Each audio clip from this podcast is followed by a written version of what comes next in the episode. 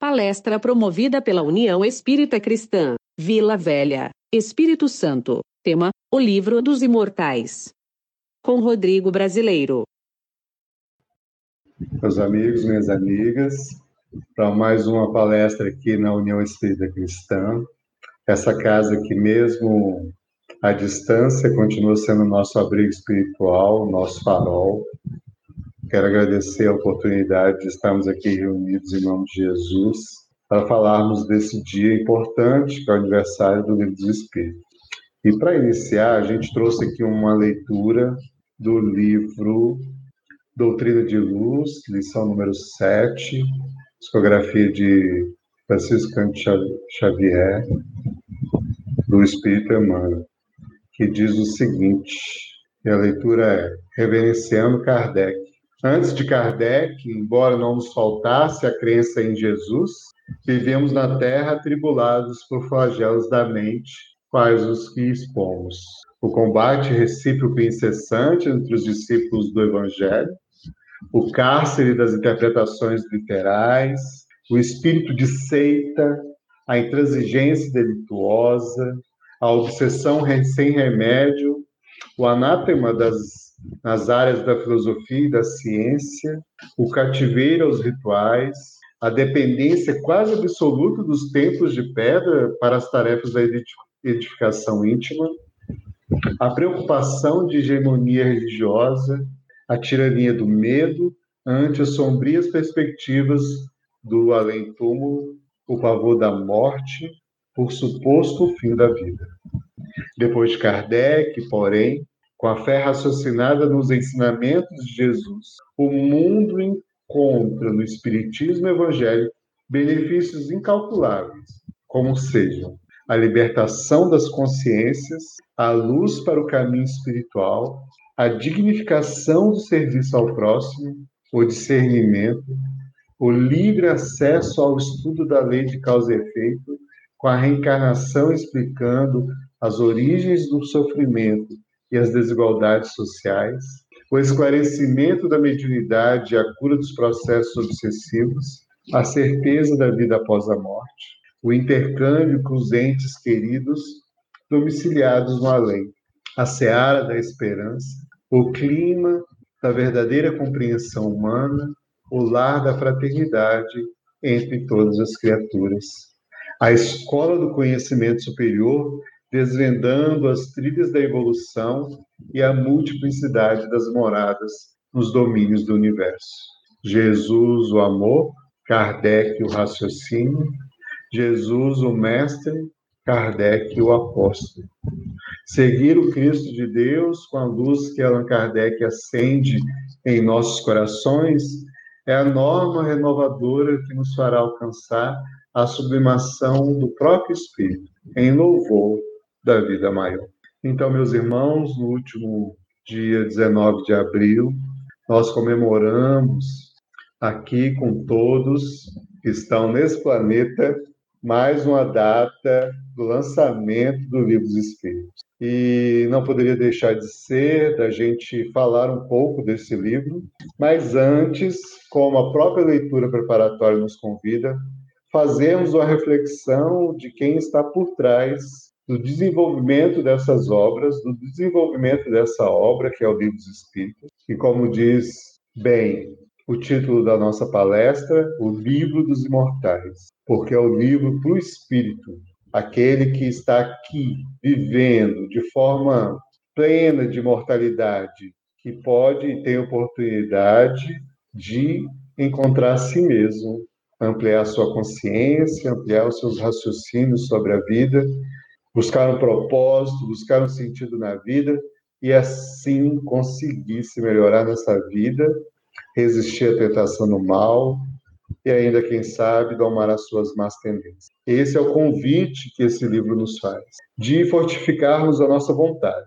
E para trazer a reflexão da noite de hoje, deste momento, né, pode ser dia, noite ou tarde, dependendo de quem está assistindo, então seja bem-vindo à União Espírita Cristã.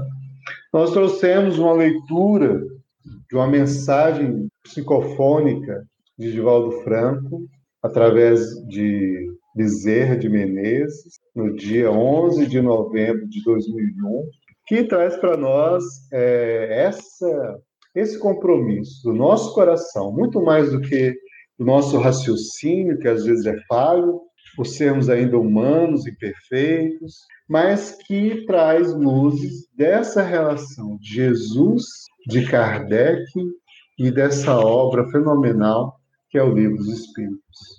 Então eu convido a todos para que a gente possa mergulhar nessa, nessa mensagem de Bezerra, que é lindíssima e que se intitula Fidelidade a Jesus e a Kardec. E aí entendamos já o título não como um convite fechado numa casa, caixa hermeticamente fechada, que nós só precisamos olhar para isso e nada mais. Mas a fidelidade a Jesus e a Kardec, não só no conhecimento trazido, mas nas experiências vividas, no resultado das suas experiências e de como esses dois espíritos, primeiro o governador do planeta e segundo o codificador da doutrina espírita e da primeira obra, né, do Livro dos Espíritos, como ter fidelidade a esses exemplos, aos passos deles, não para copiarmos, né, mas para que a gente possa se inspirar de que mesmo difícil não é impossível realizar o que precisamos realizar nessa vida. Esses dois, Jesus e Kardec, esses dois espíritos, um puro e ainda outro na sua jornada de perfeição, nos mostram que, apesar das dificuldades, apesar de todas as intempéries e, desafios que a vida apresenta, vale a pena ser fiel a Deus. Vale a pena ser fiel à vontade do Pai. Pai esse que é misericordioso, amoroso e que nos envolve sempre com as suas leis divinas. E Bezerra começa é, fazendo uma contextualização. Ele começa assim: Estes são dias semelhantes àqueles quando esteve na terra, desenvolvendo seu ministério, o afável mestre Galileu. Roma assenhorava-se do mundo e a águia dominadora sobrevoava o cadáver das nações vencidas, nutrindo-se das vísceras em decomposição. Esse era o cenário da época em que Jesus reencarnava. É o cenário quando aquele mestre que nos deixou o exemplo, a manjedoura, vivenciou e experimentou. Roma era dominante e ela se alimentava, como nos diz Bezerra de Menezes, das vísceras das outras nações, do que sobrava, do que era morto, do que não mais prestava. E assim a gente percebe que nos dias atuais nós temos ainda hoje uma nação ou algumas nações que se alimentam dessas vísceras, como a águia que sobrevoa, como uma, uma ave de rapina, uma ave, um abutre que se alimenta das vísceras de outras nações. Nós vivemos isso hoje. Podemos fazer aí dentro das nossas, das nossas reflexões, buscar a mente qual seria essa nação, e fica muito fácil a gente perceber essa correlação que Bezerra de Menezes faz com os dias atuais. Mesmo essa mensagem sendo do, do ano de 2001, do final do ano de 2001, inaugurando assim mais um século mais um milênio. E ele continua. Mesmo nessa situação, né, Bezerra continua. Vem Jesus e instaura o poder do amor, superando as contingências, contingências transitórias do poder da força. A sua mensagem penetra o sentimento humano e arrebanha milhões de vidas que se oferecem em holocausto, desde Nero a Diocleciano durante as dez mais perversas perseguições, demonstrando que o amor supera todas as outras expressões de governança no mundo. Jesus, então, pelo olhar de Bezerra de Menezes, pela, pelo sentimento de Bezerra de Menezes, inaugura uma nova forma de governar. Vem trazer realmente a sua titularidade a sua conquista espiritual como governador do planeta. E demonstra que a, o amor tem mais força do que o poder. Porque saibamos, meu irmão, onde há disputa de poder, o amor passa longe. Às vezes a gente pode interpretar isso também como uma forma de amor, mas esse amor que Jesus traz, onde é possível compreender o inimigo, é possível compartilhar com aquele que não gostamos, é possível conviver com aqueles afetos. Quando há disputa de poder, nós passamos longe dessa postura íntima. E Bezerra continua.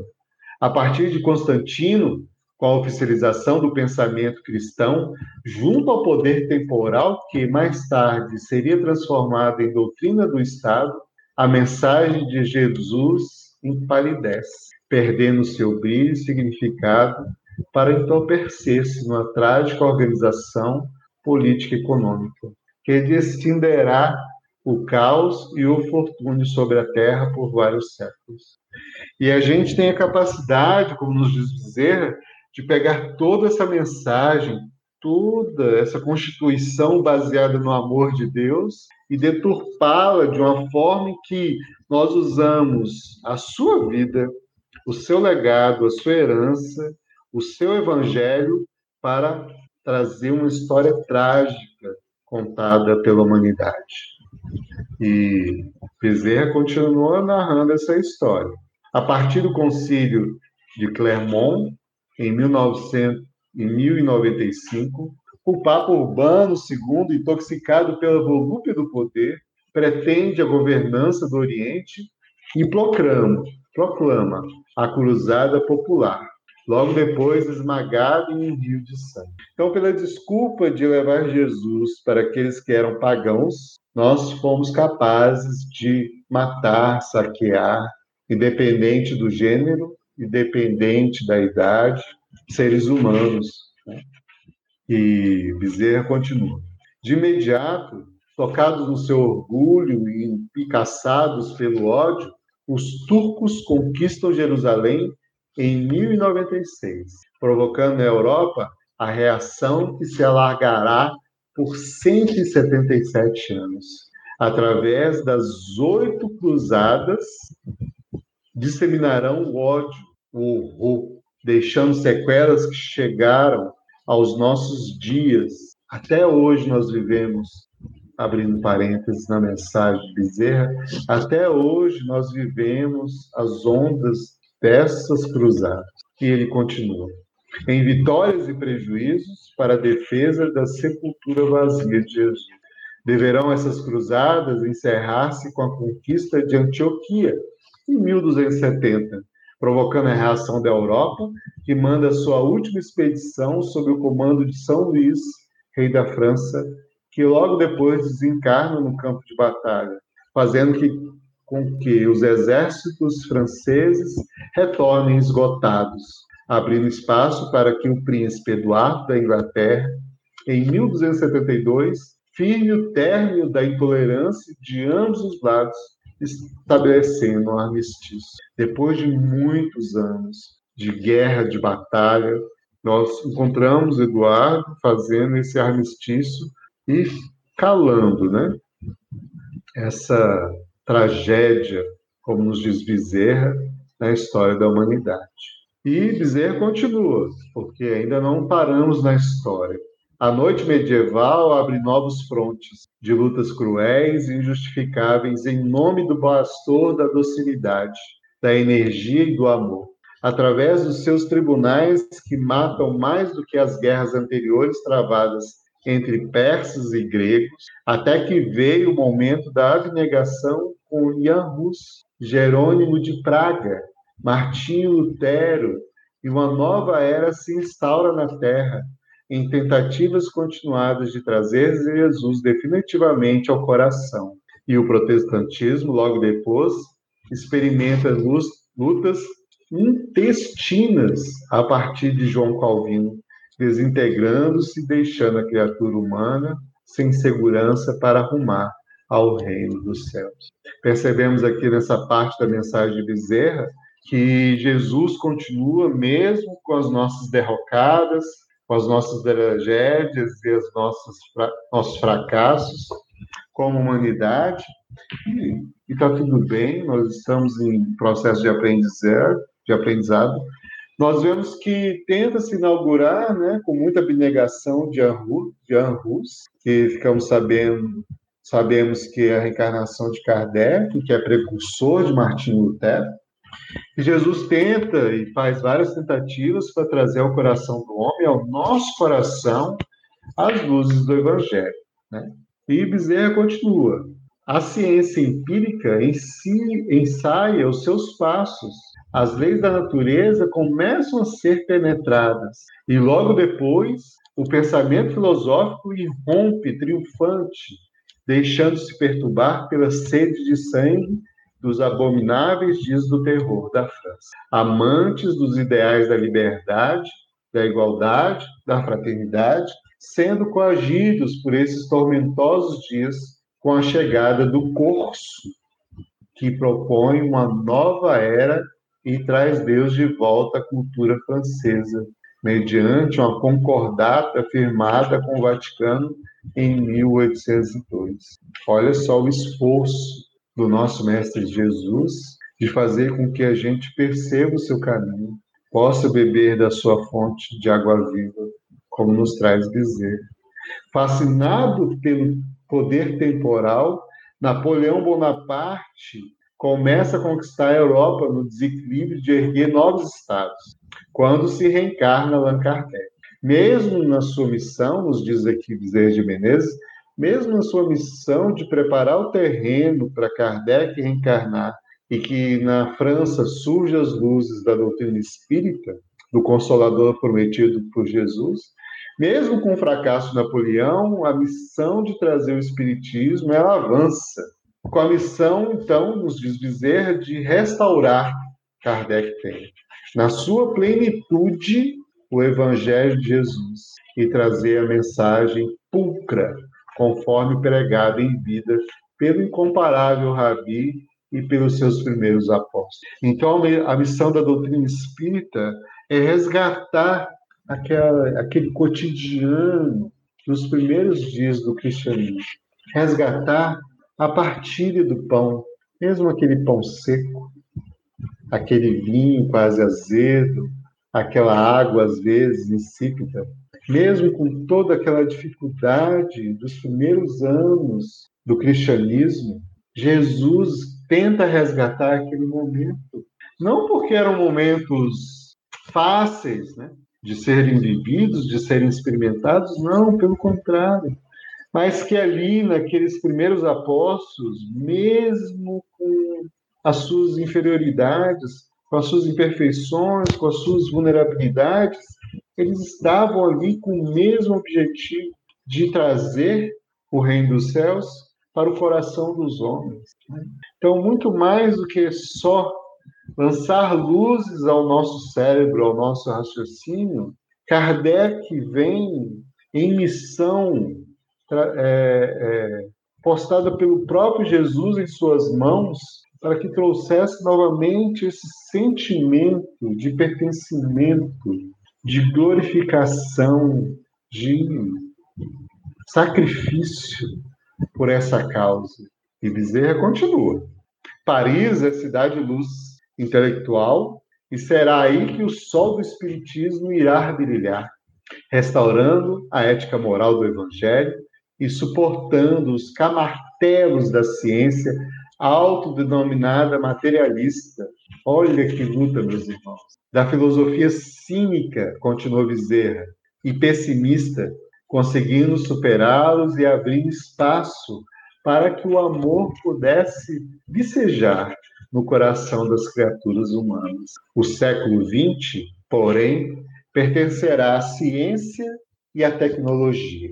Nele, neste século, o Espiritismo poderá oferecer os instrumentos hábeis para confirmar a sobrevivência do espírito, a disjunção molecular da carne, para oferecer uma filosofia otimista capaz de tornar feliz a criatura humana, centrada na lei de causa e efeito, como nos trouxe a leitura preparatória. E continua a dizer, e ao mesmo tempo com toda essa pujança racional, intelectual, científica, filosófica, ao mesmo tempo que irrompe isso tudo que a doutrina traz, Bezerra continua. Abriu o evangelho para cantar a sinfonia incomum das bem-aventuranças, ensejando aos excluídos a luz mirífica do amor e a oportunidade da dignificação. Olha que missão sublime. Além de trazer toda essa ciência, essa filosofia, a doutrina espírita tem como missão cantar uma sinfonia. Vocês já passaram, pararam para pensar nisso? O que é cantar uma sinfonia? E ainda Bezerra coloca algumas qualidades, alguns objetivos para essa sinfonia. Né? Primeiro objetivo que é uma sinfonia em comum, que nós não estamos acostumados a cantar. Então, muitas vezes a gente acha piegas, né? Falar do Evangelho, cantar sobre isso ou falar das bem-aventuranças, ou do Sermão do Monte, onde estão incluídas essas bem-aventuranças, mas é só nesse cantar dessa sinfonia em comum e em grupo, num coletivo, é que vamos dar oportunidade para aqueles que são os excluídos do mundo de se iluminarem com o amor e de se dignificarem. Voltemos lá no Evangelho se não foi isso que Jesus fez o tempo todo, dando oportunidade para cada um de nós de cantar com ele essa sinfonia, mesmo às vezes nós, como instrumentos imperfeitos, de forma desafinada, cantar esse amor, sentir esse amor de forma incomum. E assim ter a oportunidade de seguir o caminho do Mestre e se dignificar. Não foi isso que ele fez com, com o mendigo? Não foi isso que ele fez com o cego de nascença? Não foi isso que ele fez com todos os apóstolos? Não foi isso que ele fez com a mulher samaritana? Não foi isso que ele fez com todos aqueles que abrem o seu coração em verdade para que ele possa tocar e fazer uma fonte de água viva brotar desse coração que se entrega? É essa a proposta. E que Bezerra escreve de uma forma e fala de uma forma tão brilhante. Mas ainda os desafios não acabaram, continuei. Mas o planeta terrestre é de provas e expiações. Olha que importante contextualização que ele faz. Nós estamos num planeta de provas e expiações que, de acordo com o próprio Espírito de Verdade e o desenvolvimento da codificação de Kardec, nós vamos perceber que é um mundo ainda onde predomina o mal nos corações. Né? E Bezerra continua. Porque aqueles que à sua volta se encontram ou que nele estão reencarnados ainda são os espíritos inferiores, inevitavelmente conduzidos pela lei do progresso e rumamos na direção da plenitude, erguendo a nossa terra-mãe a condição de mundo de regeneração. Esse é o nosso destino. Esse, não, não iremos fugir dessa lei de ir para o próximo estágio, que é o do mundo de regeneração. E como isso deixa a nossa vida mais leve, saber dessa condição espiritual de seres imperfeitos que somos. Isso tira máscaras, isso tira comportamentos nada naturais, superficiais que não acrescentam nada à nossa jornada. Mas Bezerra continua.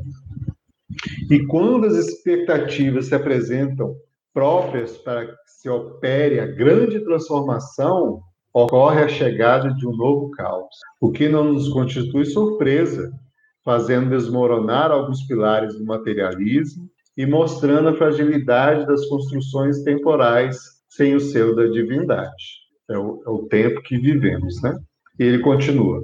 A grande crise que se abate sobre a Terra de hoje é a mesma crise que dominava a mentalidade daqueles dias quando Jesus cantou a Boa Nova. Não tem diferença.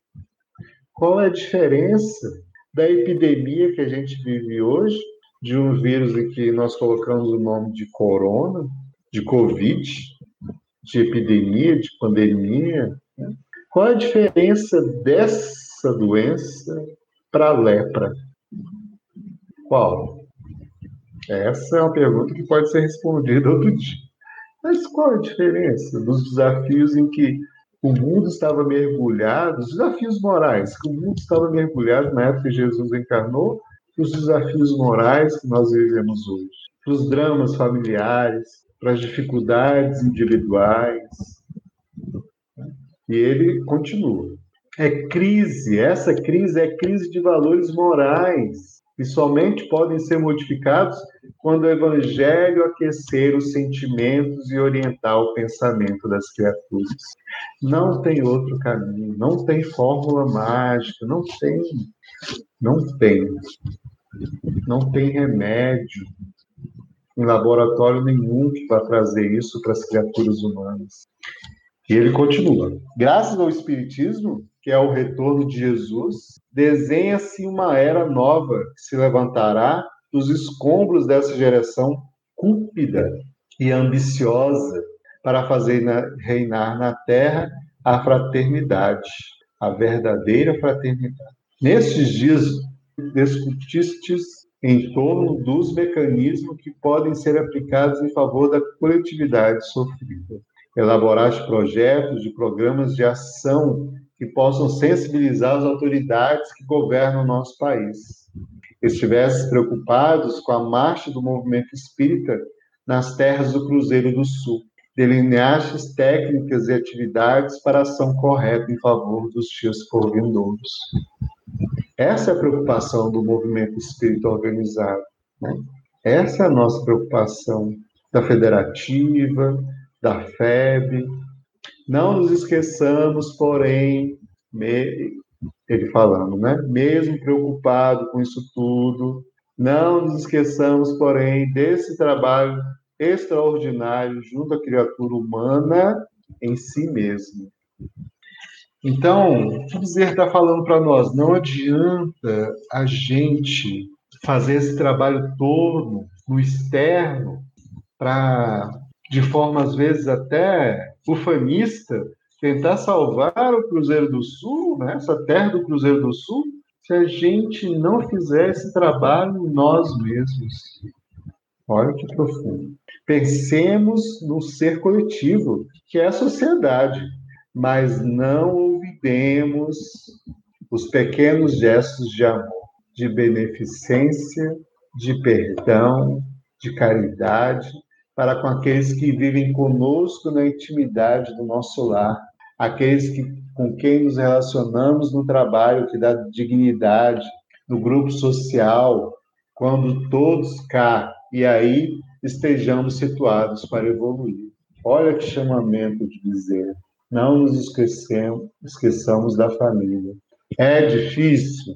Eu que estou encarnado digo que é muito difícil. Quantas vezes a gente tropeça? Quantas vezes a gente esquece tudo isso que a gente aprende, e no bom popular a gente mete o pé na jaca. É levantar a cabeça, se arrepender, espiar e reparar. Para isso que estamos aqui, para evoluir. E Bezerra continua: que nos vossos trabalhos respeitáveis e elaborados, com empenho e abnegação, o ser humano em si tenha regime de urgência.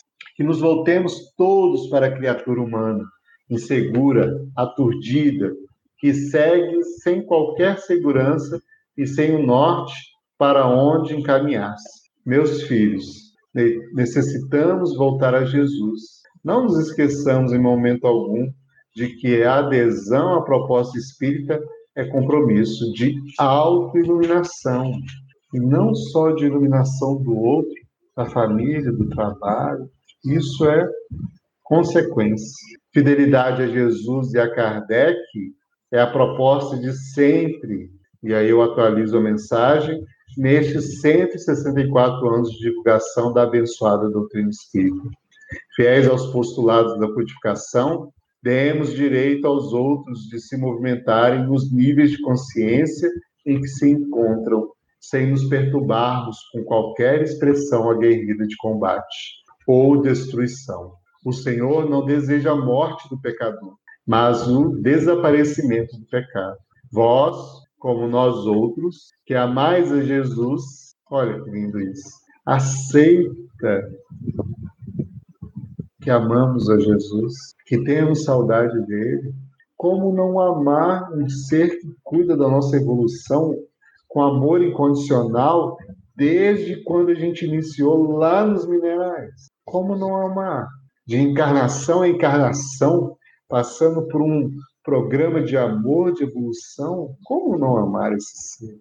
E como não sentir falta dele, principalmente quando estamos mergulhados na carne? E tá tudo bem. Então, vós, nós que amamos Jesus, esculpiu em vosso espírito, avançando com segurança para os dias de amanhã e aprendendo com as experiências do cotidiano e não repetir o equívoco. E quando esses ocorram, a, a vos levantardes, seguindo confiantes, porque se hoje é o nosso dia, amanhã é o momento da nossa paz. Grande crise moral se apresenta com as terríveis consequências da hecatombe momentânea e de outras que por certo virão. Sede vós aqueles que permanecereis em paz, amando a todos, a todos ajudando e tornando hoje melhor que ontem, amanhã melhor do que hoje. Em luta contínua contra as más inclinações. Os companheiros espíritos espíritas que mourejam nesta casa, no caso a FEB, que foi dada essa mensagem, e outros que vos acompanharam de vossas cidades aqui estão conosco, repetindo como nos dias gloriosos do martirológico. Ave Cristo, aqueles que aqui desejamos servir-te, oferecemos as nossas vidas e o nosso amor. Esse era o lema dos primeiros cristãos. Esse é o lema do livro dos imortais. É bradar com o coração e com a alma esse Ave Cristo, para que a gente possa perceber, primeiro de tudo, esse amor inesgotável, abundante, que basta a gente fazer um mínimo movimento de alma e que se apresenta para nos alimentar, para matar a nossa sede, a nossa fome. E esse poço de abundância, de amor, foi inaugurado nessa terra para ser rediviva e ser regada através de um livro, um livro dos imortais, que por si só é apenas um livro, se não fosse toda a história contida ali por Hippolyte Leon Denis Rivaio, se não fosse a história desse homem, desse ser que aceitou essa missão de trazer o Consolador prometido para essa terra, ainda de miséria, de dor, de sofrimento, de mal, mas de esperança também, de renovação, de luminosidades, de amorosidade. É nessa terra que reencarna através do livro dos imortais o Consolador prometido. Então, quando folhearmos cada página, quando estivermos lendo cada frase, cada signo, cada símbolo, cada pergunta, resposta desse livro, que possamos mergulhar não só naquele conhecimento que está ali, mas naquela vida que foi sacrificada para que pudesse ressuscitar o Consolador prometido. E esse convite que o Livro dos Espíritos nos faz, meus irmãos, que deixemos ressuscitar na nossa alma, no nosso coração, esse amor. Esse amor que vivemos um tempo atrás e que precisamos reviver para fazer glorificar nessa terra o poder, a glória e o amor de Jesus. Que possamos, assim, com essa mensagem do carinhoso Bezerra, do vovô Bezerra, para muitos de nós que desde pequeno acompanhamos as suas mensagens e também o seu exemplo de vida, que possamos vislumbrar na doutrina espírita esse consolador e nos relacionarmos com ele, não usufruirmos apenas do material que está escrito no livro, mas nos relacionarmos com essa com essa amorosidade que está ali representada pelo próprio Jesus, por Kardec, por todos aqueles que sacrificaram suas vidas, os seus nomes, para que pudesse trazer na França de 1857, este farol, que é um marco da nossa transição planetária, do início da nossa transição planetária para um mundo melhor, um pouco menos de mal nos nossos corações. Então é com essa mensagem que nós agradecemos Kardec por ter vivido o que viveu, por ter passado pelo que passou, por ter sido humano e ter trazido para nós esse livro. Esse livro que é lido não só por quem está encarnado, mas por quem está desencarnado também, que o estuda, que reflete e que pode assim perceber uma vida que pode ser vivida com mais leveza, com mais dignidade. Que essa mensagem de Bezerra possa tocar os nossos corações e assim abrir um campo fértil para que essas pérolas luminosas do Evangelho de Jesus possam frutificar, criar raízes e virarem árvores frondosas e que deem muitos mais frutos. Que a paz do Mestre possa desenvolver hoje